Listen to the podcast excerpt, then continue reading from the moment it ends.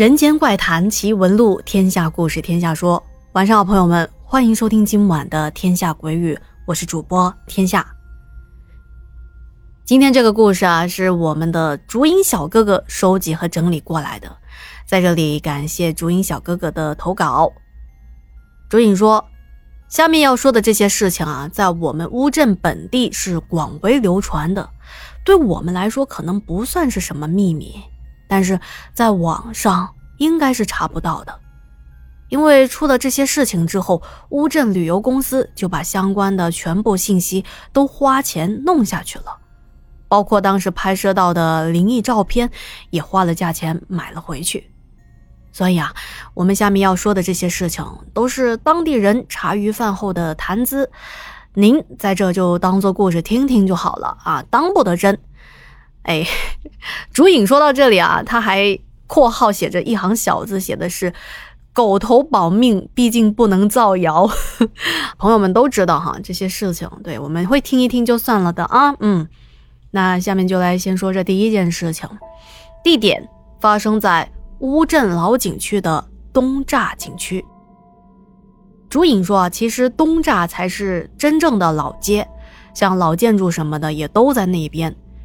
那么这个故事的主人公是竹影的一个朋友，叫小杨。小杨他们家就在东栅边上的南宫小区里面，是那边最老的一批本地居民。这件事情发生在小杨五六岁的时候，也就是在九十年代的中期，在那个时候，乌镇还没有作为景区被开发。不过，老修真馆以及修真馆对面的大戏台，在那个时候就已经有了。在当时啊，政府专门请了两位外地的曲艺团的老者，一男一女。从此啊，那两位老人就经常在这个舞台上演出。因为两位老艺术家都是从外地来的，为了方便两位老者的生活起居。政府就把他们安排在了小杨家对面院子的公家房二楼，到现在这个房子也还在呢，不过已经改成了饭店和民宿了。当年小杨的爸爸是工人协会的会长，所以他们家跟两位老戏骨交集比较多。小杨跟我说，两位老戏骨当时被请过来啊，他们已经是七十岁左右了。因为他们家就住在对面，两家时不时还串门聊天什么的。两位老人家也非常的喜欢小杨，经常会给他一些小零食，像糖果啊、瓜子什么的。可是天有不测之风云，大概是老戏骨年纪大的原因，两位老人在一次表演的时候，其中的老奶奶晕了过去，当时马上就送去医院急救了，可还是没来得及。据说老奶奶是突发脑溢血去世的。从此之后，大戏台的戏停了好几年，直到后来景区开发，才重新上了新的戏曲。可没想到的是，小杨自从老奶奶去世之后，每天晚上他在家里总会时不时的听到对面的房子传来女人唱戏的声音。最初他还挺害怕的。他问爸爸妈妈有没有听到唱戏的声音，父母就觉得可能是孩子以前总是听到对面的楼啊他们在吊嗓子啊练习戏曲，可能是孩子习以为常的一种幻想什么的。接下来，由于小杨只是听到唱戏的声音，并没有发现有其他的古怪。这说起来啊，那老人家的丧事还是他们家帮忙操办的。前面也说到，两家是挺熟悉的，小杨对老奶奶也是有一定的感情的，所以当他连续听了几天的唱戏的声音，他反倒是见怪不怪，就不怎么感到害怕了。大概是在老戏骨奶奶过世一个多月以后，老戏骨爷爷也搬走了，可能老搭档的过世对老爷爷来说也是一种打击。老戏骨爷爷出发之前，特地去到小杨家辞行，而且还拉着小杨嘱咐他要乖啊什么的，并且再三的告诫他，晚上可不要去他们住过的地方。至于为什么不让小杨去，这个就没有具体说。小杨这个人呐，我最了解他了。他从小就很顽皮，大人越是不让干的事情，他就越想去试一试。他说：“老爷爷叫我不要去，我越是好奇他为什么不让我去。”所以就在当月月底的某一天的傍晚，那会儿天刚刚擦黑，他趁着父母一个不注意，就偷摸着跑到两位老戏骨原来住的房子。小杨家对面的这一栋公家房非常的老旧，连楼梯都是木质的，而且又高又陡。那说到这，竹影还给咱们拍摄了现场的图片，大家可以在节目的内容介绍看到哈。竹影说那时候他们年纪小，上下这个楼梯几乎都得手脚并用。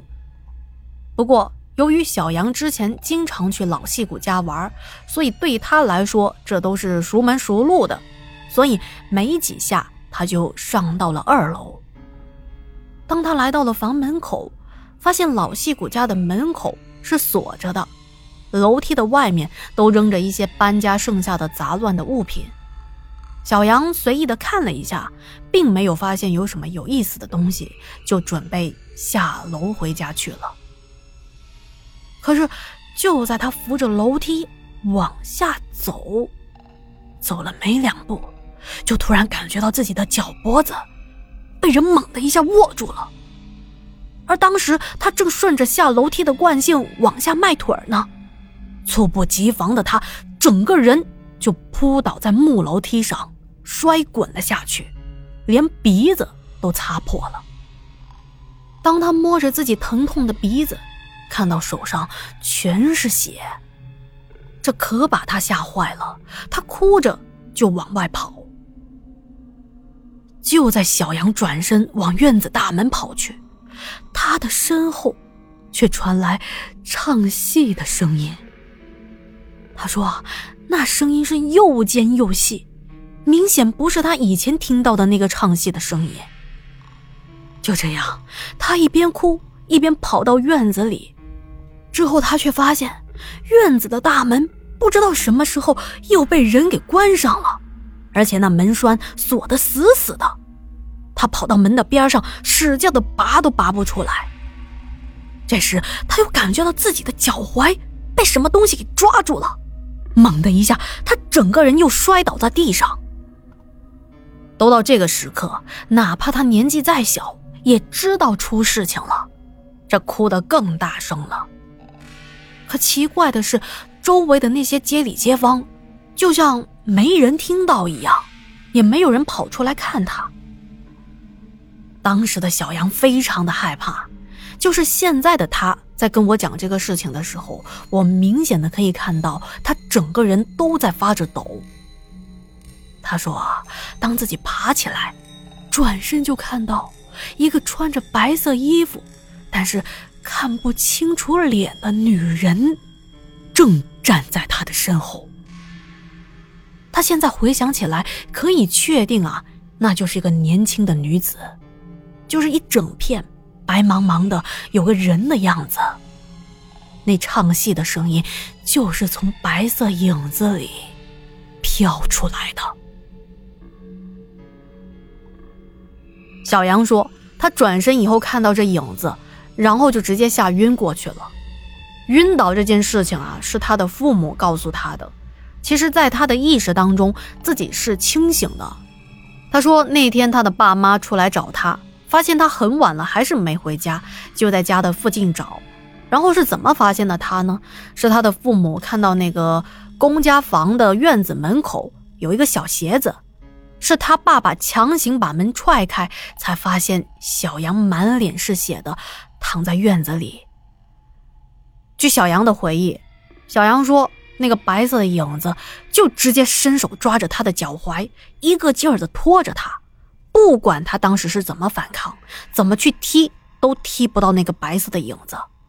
但是他的脚踝上是能够明显的感觉到有一双很冰凉的手抓着他的脚踝往老房子里面拉去。就在他被拖到那个老房子屋檐下的时候，另外一道唱戏的声音也响了起来。这个声音他很熟悉，就是那个老戏骨奶奶的声音。就在老奶奶声音响起来之后，他突然感觉到自己的脚踝一松，没有人拉扯他了。接着也不知道是怎么回事，他就看到了那个老奶奶，看到老奶奶把他抱起来，很慈祥的跟他说：“奶奶只能帮你这一次，以后你不要皮，要听话。”然后他就觉得自己是睡着了，睡过去了。等他醒过来之后，发现自己是躺在医院里面的，鼻子和脸上有磕伤和擦伤。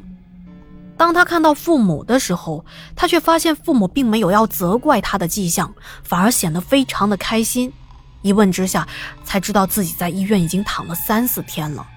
不过他在躺的这个期间呢，已经是一个醒着的状态，但是他自己没有意识。醒来之后，据他妈妈说，他就是人呆呆的。问什么话也不回答，啊！但是这些小杨是没有印象的，他有印象的就是醒来之后，父母都很关心他。在他无意识的这几天当中，由于他整个人呆呆傻傻的，然后也不吃饭不说话，那么当时有一个亲戚就听说了这件事情，就推荐他的父母去找了我们当地有名的懂民俗上的事的一个人。